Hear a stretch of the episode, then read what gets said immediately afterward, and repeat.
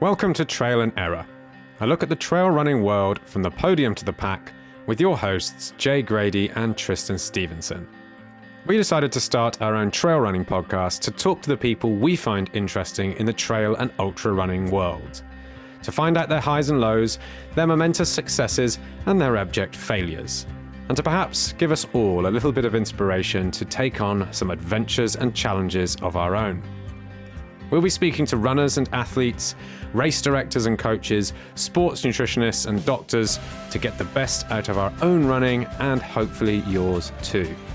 We hope you enjoy the podcast, and if you do, please hit like and subscribe via all the normal podcast feeds. But for now, let's get on with the show.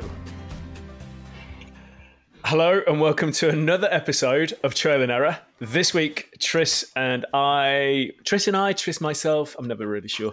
Um, good England since we were children. We're joined by David Miller, um, runner, photographer. Oh, how else would you describe yourself, David? Or, or have I covered it there? Used to run a lot, but mainly photography nowadays. Um, I had an ankle injury last year, so I think it sort of accelerated the photography side of things. Less running nowadays, maybe 10k here and there. Well, it, it, I definitely said it might have come at a timely moment. You, you you're doing rather well. Well, thank you. Yeah, I, I, mean, yeah, I, I I can't believe it to be honest. Again, I don't I don't do it full time. I do it I do it for the love of the sport. Um, but yeah, it's just something I enjoy doing, and I'll carry on doing for as long as I I enjoy it. So so jumping back for those who don't know you, you, you started off as as a mere mortal, as one of us. You you you're a runner, uh, and you're based in Dorset. Yeah, and um, and we we've bumped into each other many times on, on things like the Arc and stuff like that, and and I think KVK and then Chamonix last year and stuff. So, um, how did you get into running? Well, I started running 10 years ago.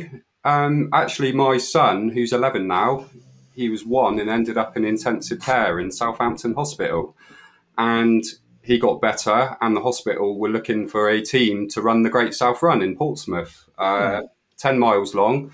At the time, I was 16 stone, overweight, didn't run, didn't exercise, could just about run a bath.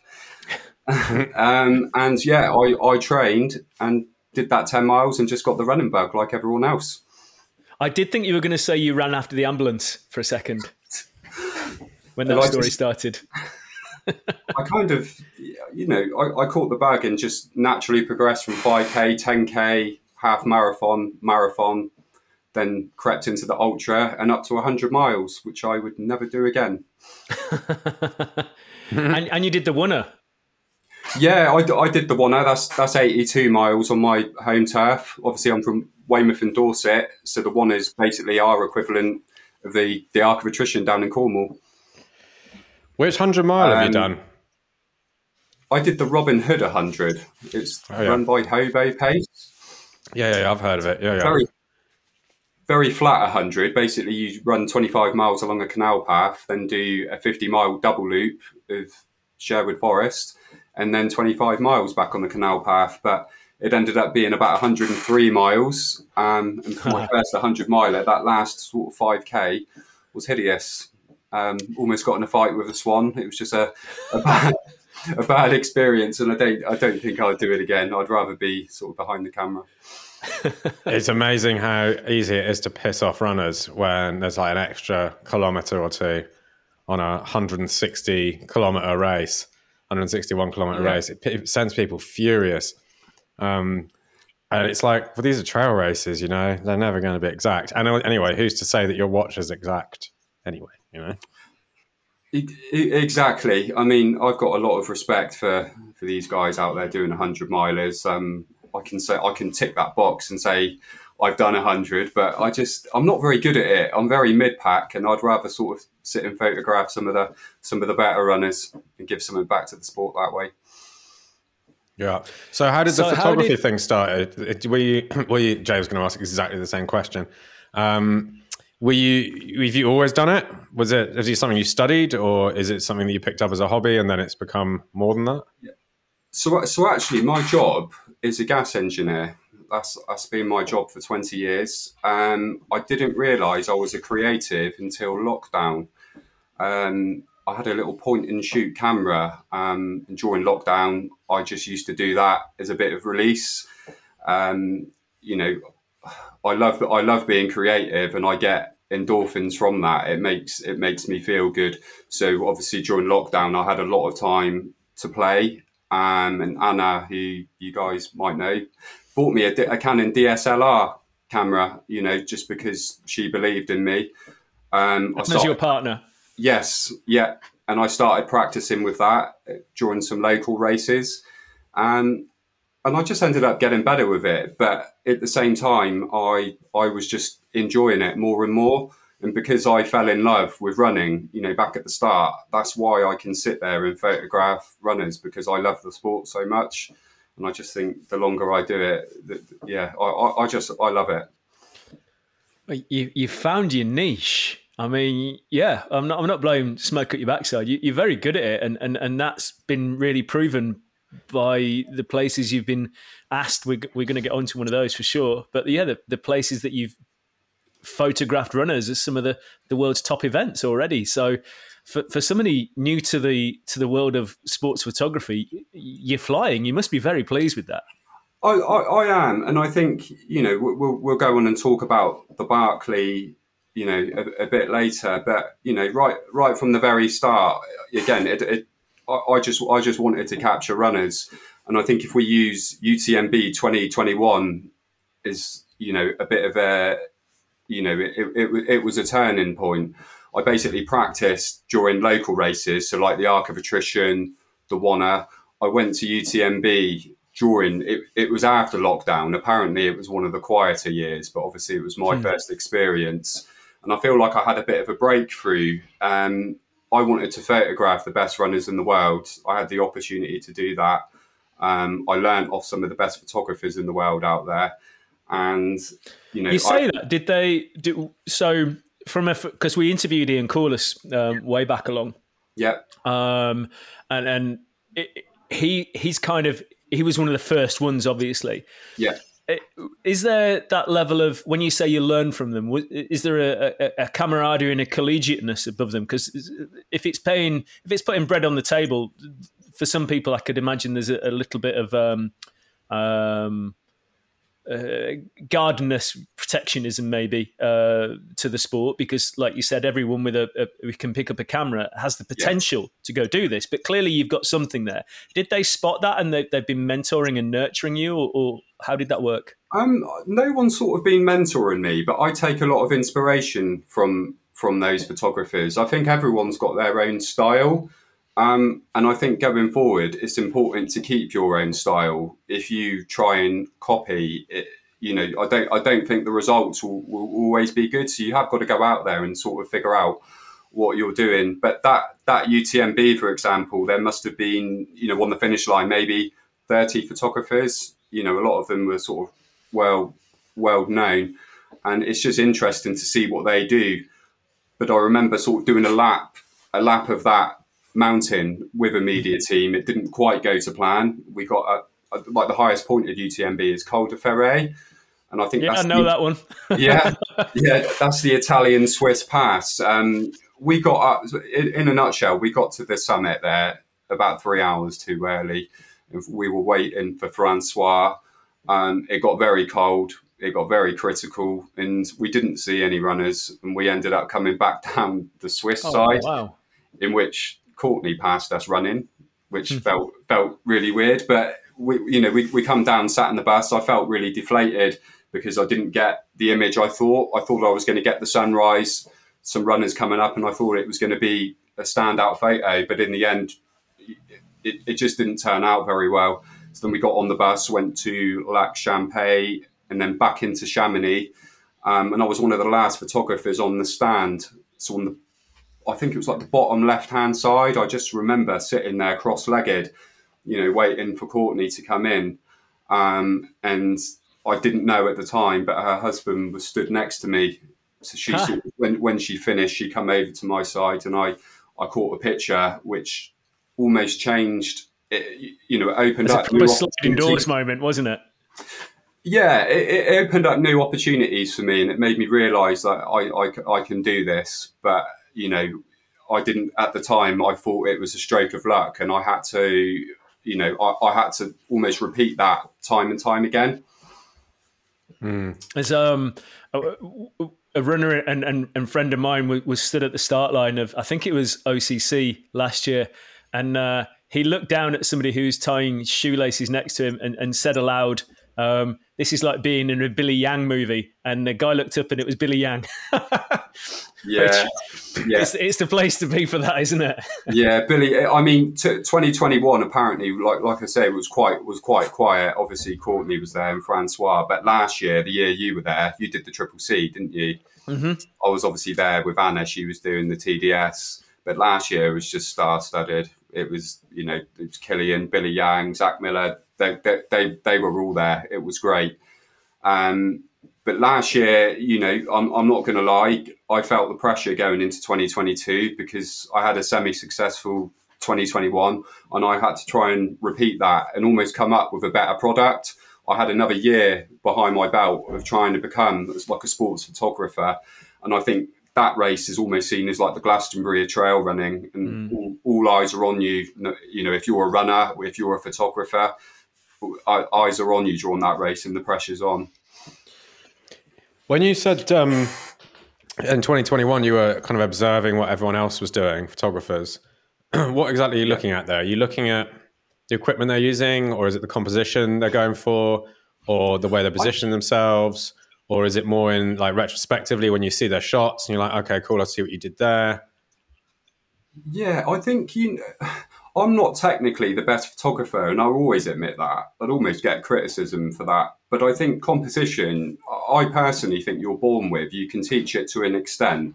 But I absolutely look at the equipment they're using and a bit of positioning, and more importantly, the speed and decision making they like they're, they're doing while the runners are running. Mm. Um, but I think you know that that that that was a learning curve. But I felt during 2022, I just had to go out there and al- almost be like my my own person.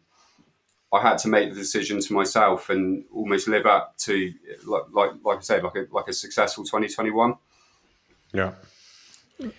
So talk us through. You took the the iconic image of, of Courtney as you mentioned, and and what happened after that when that, when that picture how did that picture get out into the world first of all and, and, and then kind of what happened in terms of your career? I, I, I think with that one you know it, it, definitely opened up new opportunities. I think in, instagram is probably my favorite tool for for showcasing photos. With with that one like salomon got in contact and wanted to blow it up at the running show in in america. Um, I think Suunto wanted to use it, and I just think the more brands use it, it just becomes like a known image. Mm. Um, but that that that was certainly the photo which got which got me more gigs, and that that includes like like the Arc of Attrition. You guys, you know, I've got a good relationship with Fergie and Jane down in Cornwall, and they they just kind of like let me get on with it. Really, I, I come down. I love that race. It's actually still my favourite race, the Arc of Attrition. You mentioned about your own style. and you know a good photographer's got their own style and it's something that they should maintain. Yeah. and i agree with you. Um, same same with a, with a, filmmaker as well. You, you tend to see that in film filmmakers don't you? Um, how would you describe yours? In an elevator pitch. What would be the way you would describe the type of photos you take? I try to catch like the real side of the sport I think there's a time and a place for sort of influencer style photos which are staged, and I understand a lot of, a lot of the product shots have to be staged. But I think as time goes on, I my, my heart's in events shooting almost like runners suffering. You know, mm. I've been Steve in the corner of the Workingmen's Club puking up mile seventy point five. I, you know, and I think it's important to capture almost I, I want to say like the ugly side of the sport, but I, it's important yeah. to catch the real side of the sport. You know, and I think you know, for, for me, I would rather I would rather be the photographer that captures that and to almost like tell the story. It's a cliche, yeah. I know. no, but I, I, you're, I, I, I think you're right. Um, it's an interesting side of it to show, and I think that's probably why you've done so well. Is because a lot of your photos do capture the kind of the suffering and the misery and the, the bits because actually I think and correct me if I'm wrong, but a lot of your photos there's aren't, aren't actually people running. Um, it tends to be people like reconsidering their life choices and you know squatting down the ground, yeah. um, you know, one trying to eat a sandwich or something like that. It's the sort of stuff that happens outside of the running in a way. Yeah, and I, I think you know if you're if you're an outsider and you look at ultra running as a sport, obviously it's easy to think of the running. I, I sort of work hard on the running shots, but I think the shots of people sort of feeling sick or eating a sandwich, they're the ones. That's the side of the sport. The sport people they, they don't see, and I think again it's it's important to capture that side. Do you think there's an element of um, we can relate to those moments where maybe the majority of the race pack can't relate to you know Francois or Kilian or yeah. Courtney tearing down a hill, but we we've all been in aid stations feeling shit. Uh, uh, absolutely, and again, it's for, for me, it's telling the story. Whenever I come away from an event, I always try to have a mixture of sort of start line, finish line, and everything in between. So obviously, the running is primarily the sport. But like, like I say, the, the aid stations, you you quite often you, you tell the story. I think mm. last year at UTMB, I remember seeing Kilian at Trient checkpoint, you know, and he was having his bloods done by a doctor. I, I, I, mean, I don't know the science behind it, but I was taking pictures of Kilian having his bloods done, and I thought, yeah, this is cool. I've never, never, never seen that before. You know, so take it and just put it out there and see what happens. Well, not not many people are ever going to see that, are they? Because no, there's not that many people around him for a start. Be interesting to see if Kilian ever does UTMB again. I don't think he needs to. No, he's kind of set the standard there, hasn't he? Yes. It, it, it was the, the, highlight of my, my year last year was was Stephen Cousins turning around to me and saying, "Kilian's an hour behind you." Wow. I mean, different race, but it felt good. Yeah, Never going to hear that again. Yeah. Um, I don't think I, anyone's I think, ever heard that. Again, oh no, no. I think going back to UTMB 2022. So again, I, I wanted to go there and um, almost come up with a better product. So not just get one lucky shot. I wanted to get some mountain shots, some some pictures of the runners out, out there in the field, and obviously the start and finish line. So I've, i felt like a bit of pressure. Um, at the time, my balance wasn't wasn't great. I, I you know I, I, felt pressure and I wanted to give up photography for a while. Um, oh wow! But luckily, you know, I'm with Anna and she puts everything into perspective, um, and I've, I've got the balance a bit better nowadays. Well, it's um, the, so I saw you two guys. I, I, think I was grabbing a burger actually when I bumped into you finally on, on the on the main drag in, in Chamonix. That's right. Yeah, I remember. And um, it, it, the logistics of of being at an event like that.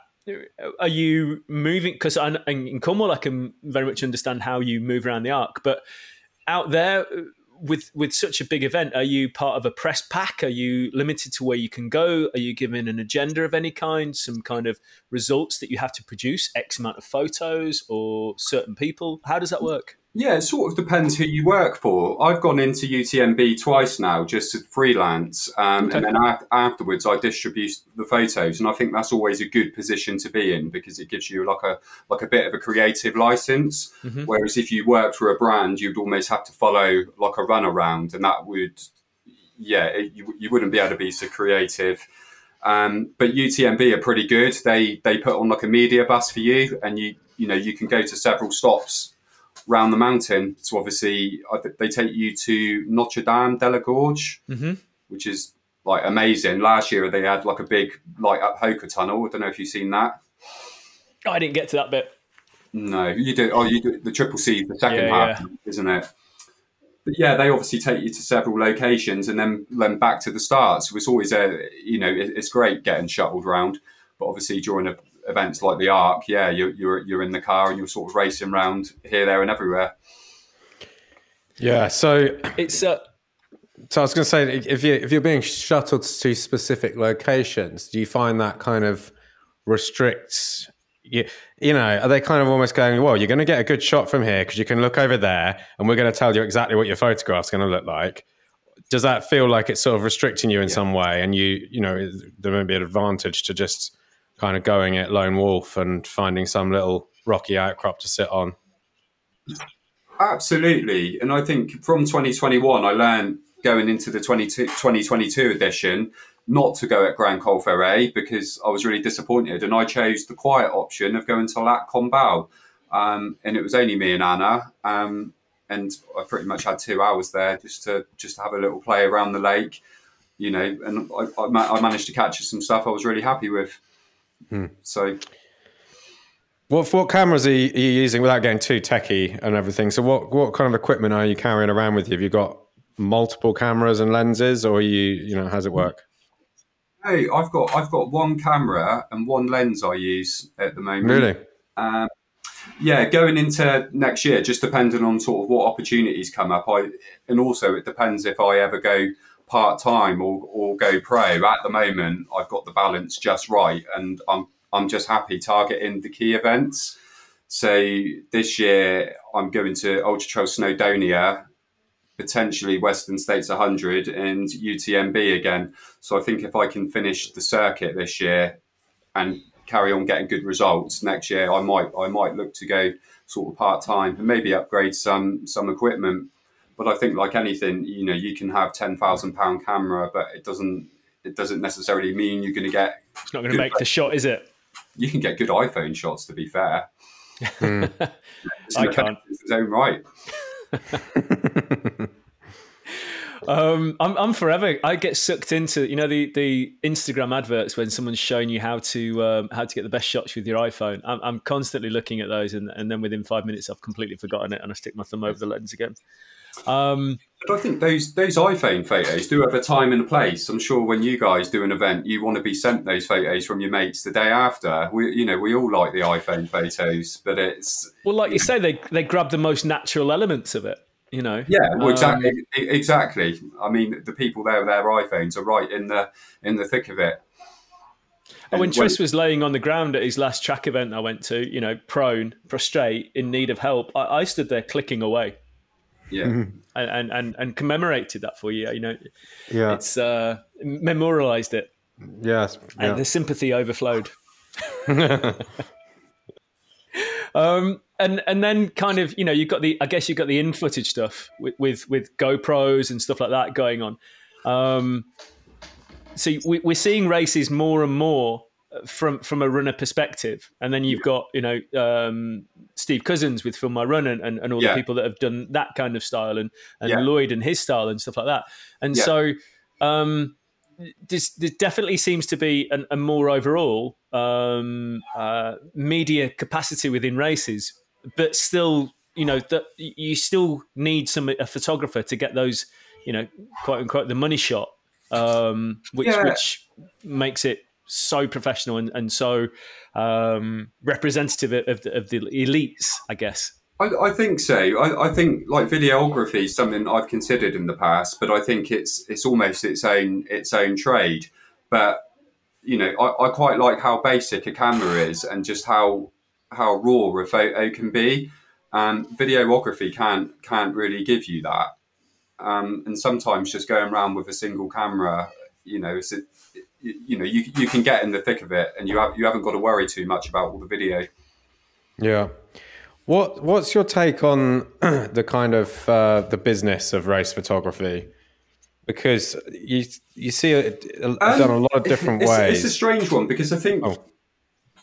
I was going to say I was going to say you see it done quite a lot of different ways, don't you? You see, um, you know, some races they ha- they pay a photographer to be there. Photographer captures the shots, yeah. and then those photos become available, you know, through a Facebook post or on a website yeah. that people can download and cherish and all that kind of st- stuff. Other times, you might get the similar setup, but the race photos aren't part of your entry fee, and so you might have to pay if you want to download those yeah. photos. Um, and then I guess there's sort of other things in between, other sort of twists to all of that. But it seems it doesn't seem to be a kind of tried and tested way of doing it because also, also you get independent photographers turn up. I guess a bit like you at UTMB, and you're just snapping yeah. stuff that you might eventually license or sell on to someone, um, but you're not, I guess, officially sort of part of you know you know you're not officially part of the UTMB um, Yeah. thing package. You know. Yeah, I think I think race photography is almost you, you can you can pigeonhole it in lots of different categories now because there's a time and a place for someone to capture every runner. Um, I, I I don't enjoy doing that. I won't sort of stand in one spot and photograph every runner because I a, a I haven't got the time to sort of edit those photos, but also again you lose that creativity. I think you know for me I like turning up at an event and just ha- having like a bit of a free license really And so you because i think if you're given that license you can capture it to the best of your ability Yeah, I was in a race not so long ago where um, they published all the photos, and you had to go onto like a web portal, enter your race number, and of course, like the the photos were automatically scanned for the race bib, so that they could categorize everyone as their number, and then it shows you all the pictures with your number, and then you just pay your Yeah. money and download it. And even then, I think it was still watermarked with the uh, the name of the events organizer. And I was like, mm, know, if I'm going to pay for photography, I don't particularly want it to be watermarked.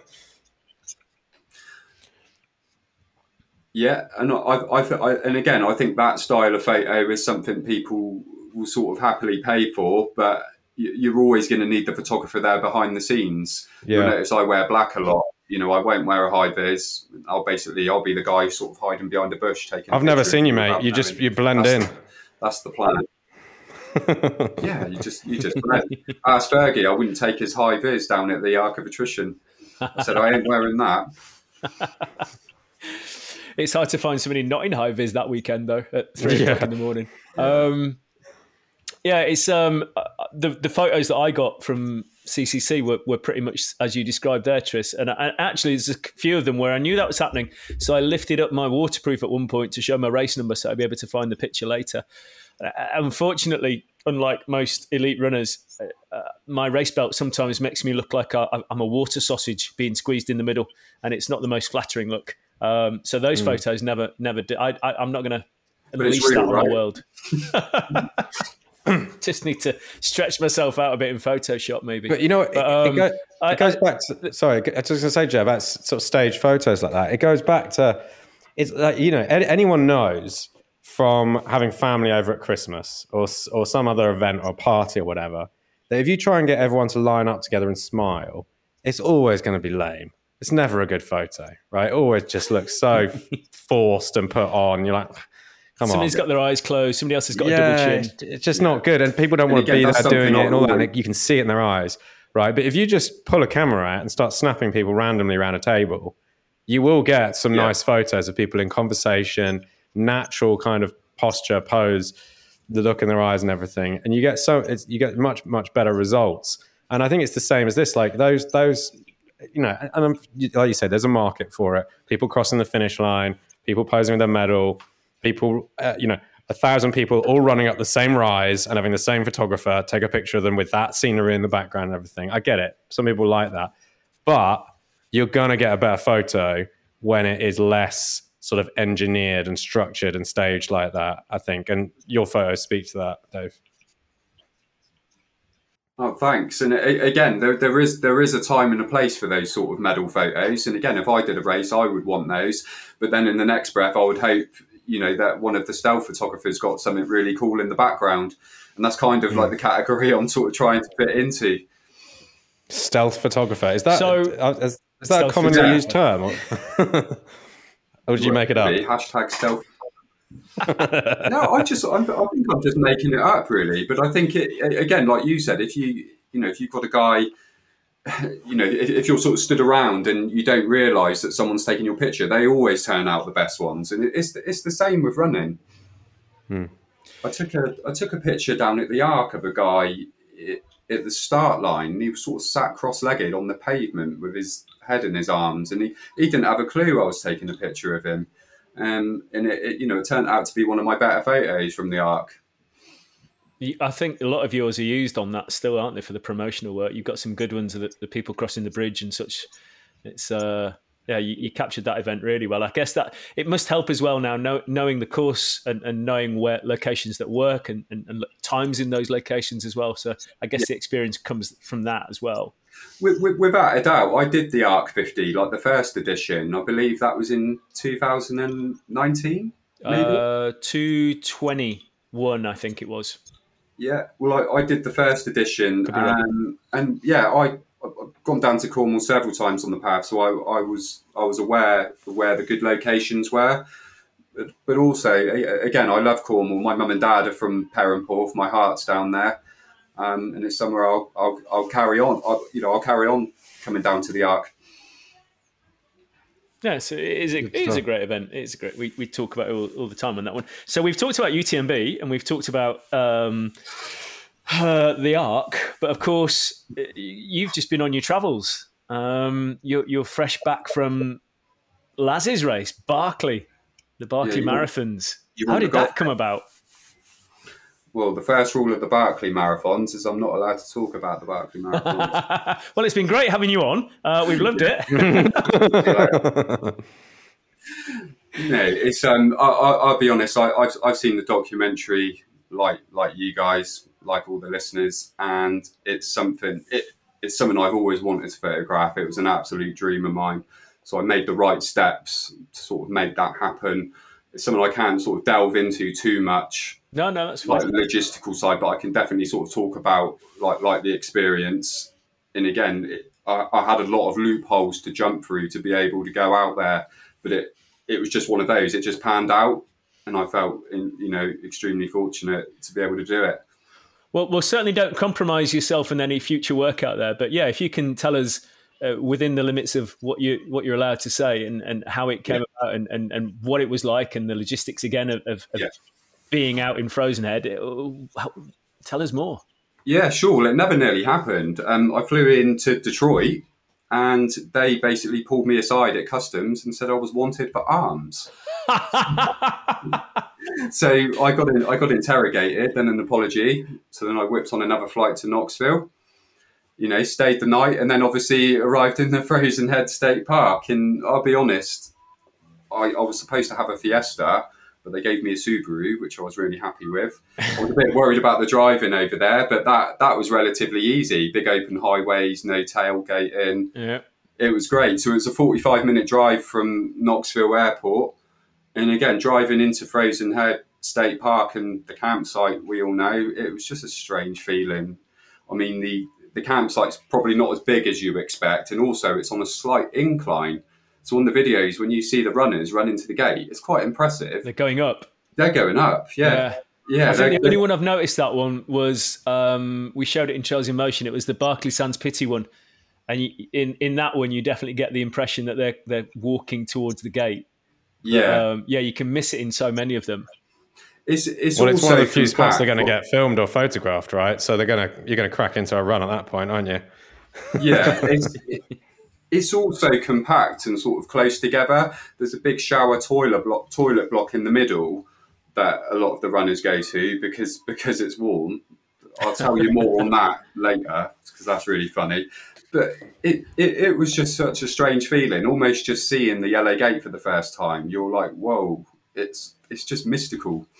Yeah, it's it's one of the most. I mean, it's the perfect word. It's one of the most mystical races still, and he's done well to keep it that way. I think without a doubt. And again, sort of meeting Laz. It's the second time I've met him. I, I met him in Birmingham at the oh the like, NEC. Yeah, but obviously this was his backyard. So you know, going up to Laz and talking to him, thanking him for the opportunity to photograph the Barkley. He, you know, he, he's an intelligent guy. He's really humble. Yeah, and he, he just the, the guy commands respect. Mm. For what what he's built is absolutely phenomenal. Oh, absolutely. There are many photographers there.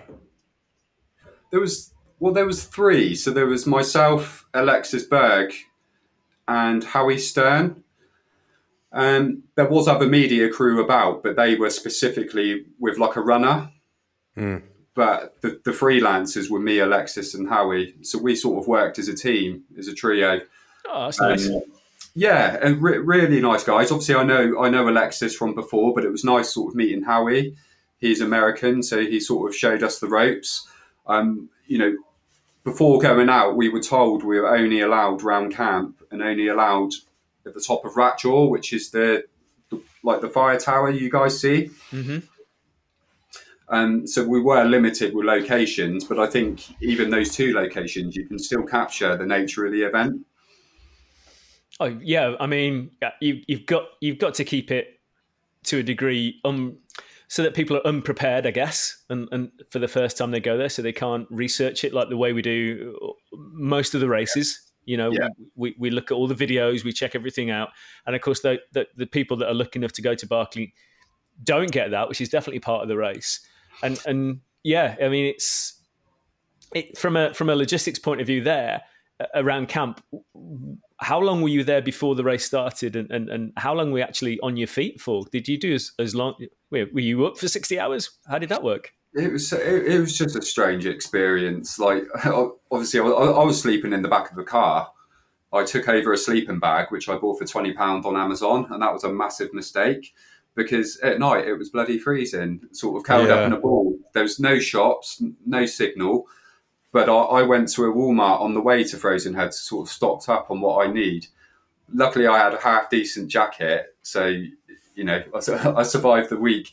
But it it, it it it was strange. I arrived on the Sunday, and I had a prison tour on the Monday morning, so I set my alarm for that. So we went to the the prison that the runners run under. Yeah. You've, seen, you've seen that in the documentary. And Yep. Laz met us, gave us a bit of a tour, and taped up one of the books like behind the prison. That was a that was a sort of surreal, strange experience in because it's just a book, but it's it's it's so special because that's obviously what the runners collect. Um, I take it a lot of the listeners will know the logistics of the Barkley and how it works, finding the books and five Well. I, I would hope so, but, m- but maybe not. E- e- explain a little for us. Sure. Well, it's it's at Frozen Head State Park, which is in Tennessee, and the runners start at a famous yellow gate, and they've got to complete five loops, and it, it's it's supposed to be about twenty to twenty five miles per loop, but again, the runners are not allowed to wear like a GPS watch, so it's it's never sort of proven, um, and they need to do it within sixty hours. and they have to go off to random locations within the area, collect. So they each have a, a, a- race bib that changes on each loop, each marathon, which Yeah. which they have to go to find these books that have been hidden out in the woods, tear out the page that correlates to that given race Yeah. number, and then Yeah. bring those pages back to Laz at the yellow gate, like you said. He checks them off, and, and if they're all good, off they go. Can you imagine getting back and, and, and, and having ripped the wrong page, which must have happened? Oh, absolutely. Obviously, I've seen people being tapped out for not finding enough pages. But funnily enough, the I'll call him the winner because he was the first runner back after five loops. Aurélien Sanchez. Apparently, there was word back at camp that one of the books went missing on the last loop. Oh no! Um, Yeah, and it- someone, I a believe- hiker had moved it, hadn't they, thinking the race was over? Or something on those Yeah. lines. I didn't know that. Apparently, yes. So it was it was Aurélien's last book. So he was on loop five, and I think there was fourteen books, I believe. So he got he, he got to book thirteen, found that, went to go and find book fourteen before he come back to be a finisher, and he couldn't find it. Oh my god! So we were all panicking a little bit, thinking, you know, this this wouldn't this wouldn't be good for the sport or the event. yeah, He he, he built like a little pile of stones where the book was, right. and then to prove he he been was there. there. Yeah. Um, and that's why he's a finisher. It's Jesus, great. that's thinking on your feet, isn't it? After all that time, to have that presence Yeah. of mind to build a little That cairn. is quick thinking, isn't especially it? after two Yeah. nights no sleep. Yeah, that. Yeah, I mean, that's apparently someone walked around win and right cleared it up, which is remarkable. 'cause it's like uh, for someone even to be walking on that trail there is unlikely. Never mind to find a book and to move there. it. Oh my god! Yeah, yeah. It, it, it, it was a strange one, but lu- luckily he did that, and then there was no, you know, there was no controversy. Yeah, Yeah, and I, and I think in many sports there might have been, but I would like to think that people would respect his integrity and the integrity of runners not Yeah. not to cheat on an event like that. All I heard was bad stuff happens at the Barkley. Yeah, this is true. We Yeah, don't know what happens, but it happens. So you must have had some pretty long gaps of inactivity because it takes even the fastest runners to do sort of like nine hours to do a lap of this thing. Um, Yeah. And then the slower ones are more like 12 hours. So Yeah. how did that work? Were you kind of, were you doing a bit of post production on your shots, like in the back of your car, or you know, you you, you did say you were traveling out to uh, Rat. Is it Ratjaw? Kind of. Sorry, I lost signal there. Um, so in, in between the runners doing the loops, we were allowed to go to Ratjaw. Um, luckily, the guys I was with had a bit of a knowledge of the course, so they knew roughly how long the runners would be from the gate to the top of Ratjaw. But obviously, if there was like a gap of five hours, yeah, I'll do a little bit of editing. I drove down into Wartburg, tried a Taco Bell, which I'd never recommend. Completely overrated. Um, I'm not sure anyone thinks Taco Bells are great, so I don't think they can be classed as overrated. I, I, I it's just things. convenient, right? it's like some Pizza Hut pizzas are just totally overrated. Yeah, a lot. You know, you know a, a, bit of driving around. Obviously, there was a bit of a hike up to the top of Ratjaw, and I just had to be at the right time, at the right, you know, all, all the right place at the right time. Yeah. So, the the, the toilet block. What, what happened in the toilet block? I'm intrigued now. Well, I think it was at the end of loop two. The runners come in, and obviously it's really warm in there because there's heating. I went in there generally to go to the toilet, and there was John Kelly sat down, Damian Hall sat down, the photographers, and there must have been about ten of us in a tiny toilet block. and it was it was absolute carnage. There was tea on the floor, sweet nutrition everywhere, and you know we were just trying to find like a corner just to take some photos. But it, it, it was it was the Barkley going on in there, you know, and they mm. yeah, it's like the Barkley version of the kitchen at a party. You're just all hanging out in there. Yeah, basically, it, it, it was just carnage, but it was it was great to photograph. I got some photos in that toilet block I was really sort of happy with. I, I, you might have seen some lineup at one of Jared Campbell and his wife, um, a couple of other sort of runners behind him. But it was just the place for the runners to go during the night because it because it was warm. I, I love that they haven't provided anything better than that. That that pretty much epitomizes the view of the race, from what I understand. It it's like you, you, you know we're not going to mollycoddle you. You just got to go. out. If you want to be here, you've got to put up with it all. Yeah, ba- basically, yeah, they're, they're the rules. Um, one one of the things I was really, you know, I, I, I had an inkling there'd be a finisher this year. It's easy to say that, but I think it was it was six years since John Kelly finished. It was the year sort of Gary Robbins. Oh, the, yeah, the sixty hours six seconds. But again, to see to see three finishes was was was something I'll, I'll never I'll never forget. Has that happened before? Yeah, once. Once. Once, and it's yeah. it's on the documentary that used to be like on Netflix. But yeah. again, again, it was yeah, it, it, was it was unbelievable to witness. What one thing I'd say is when the media or the crew see the runners, whether that's at the gate or whether it's at the top of Ratjaw or whether whether water station is, you're not allowed to talk to the runners or assist so you can almost hear like a pin drop. Oh, it must mm. be hmm. quite, um, yeah, yeah, quite weird. Yeah, like again, like John John Kelly, for example, on his on his last loop, we were waiting at the top of Ratjaw. He come up, filled up his water, and there must have been a circle of people standing around him. No, no one saying a word, just watching John, and you could hear him breathe. Um, it, and it, it, it's just so different to something like UTMB. Yeah, but yeah. I, I, just like the way they're sort of self sufficient and they they just get on with the task in hand. So everyone's just letting mm. him get on at the aid station, and there's a hiker sat against the tree reading a book. he's still running down Ratjaw, even on reading a book. Yeah. Wow. Yeah. Reading a book, complaining about all the missing yeah. pages. yeah. yeah. yeah. Apparently, the course is about eighty thousand foot, isn't it? Cumulative. Yeah. Yeah, I, I, remember seeing um, Gary Robbins, one of his training videos. He was, I think, he, he was training 20,000 feet of elevation change at a time. He was basically walking up the route of a, a ski lift and down yeah. and up and down and up and down. Uh, and his goal that night was 20,000 feet, which is mad. Um, but it's a mad sport it's, it's hard to put it into perspective, sort of what they're doing out there. Because again, I wasn't really allowed on the course. We only hmm. allowed it like two locations, but obviously what goes on in between. Could you see them aging visibly each each loop? Do you know, like whether Damian listens to this or not? Damian, oh no, nobody listens to this. He, he was so chirpy whenever I seen him. He he was yeah, amazingly fresh. Hmm.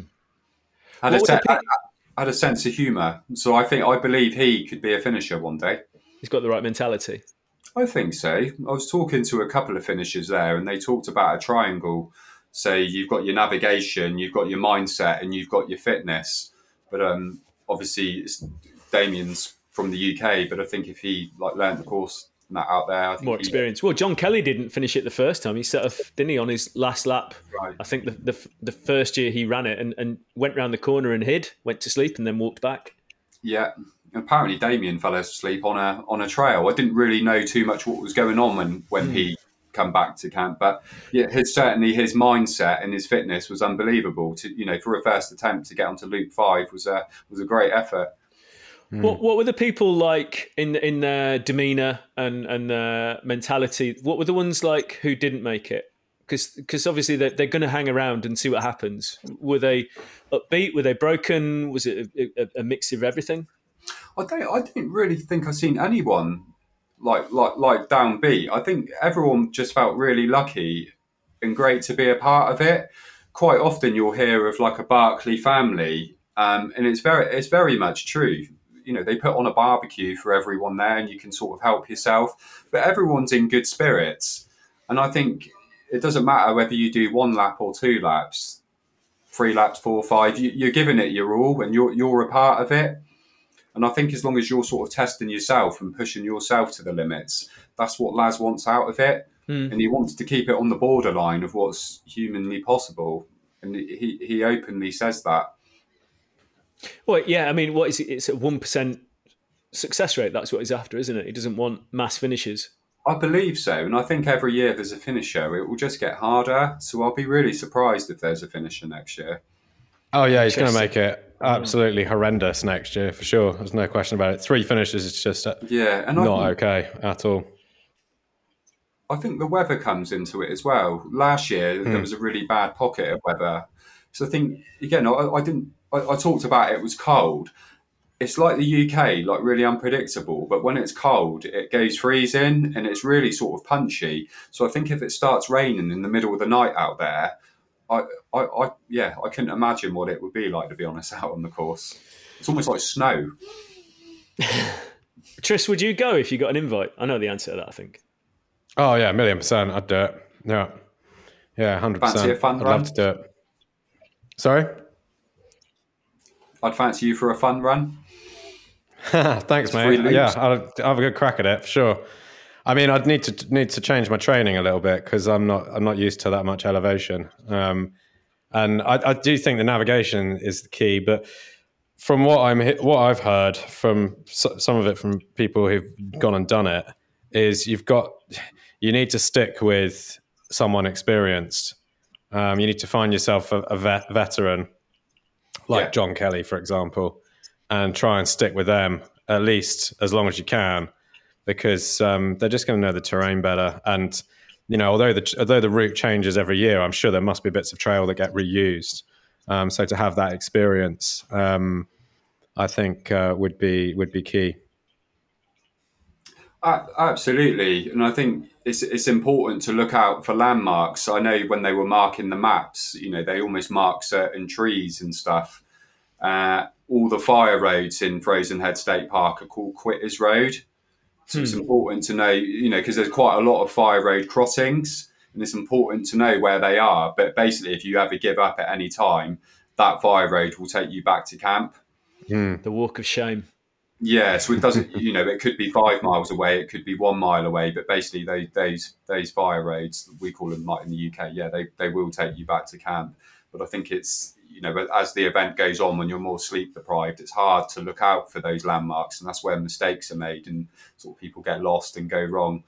I think I, I recall one lady. She obviously I, I think the race started roughly about eight fifty in the morning she arrived roughly the same time the next night after loop one. Oh wow. Yeah, and it got it got to the stage where a ranger was involved. You know, almost a search and rescue. Laz wasn't too happy with that. Oh dear. Yeah. It's um. So Tris would go. I, I, I don't think I'll ever get asked, but I don't. I don't. Uh, I don't know. I'll figure that problem out if I ever I have it. Um. We are you going back again next year?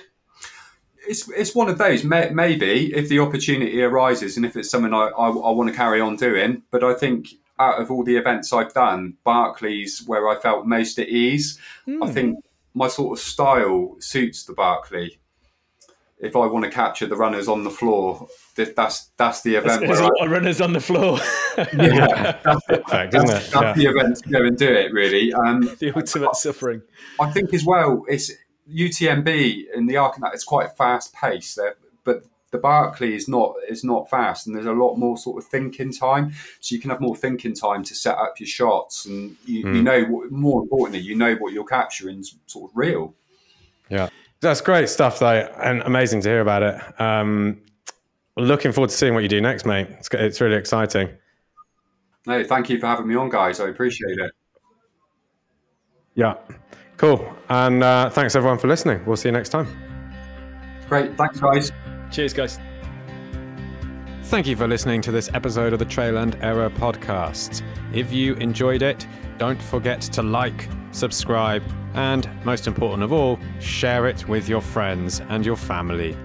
Also, if you have any guest suggestions or suggestions for features that you would like to see on the Trail and Error podcast, please get in touch with us via our social media channels at trail underscore and underscore error underscore UK.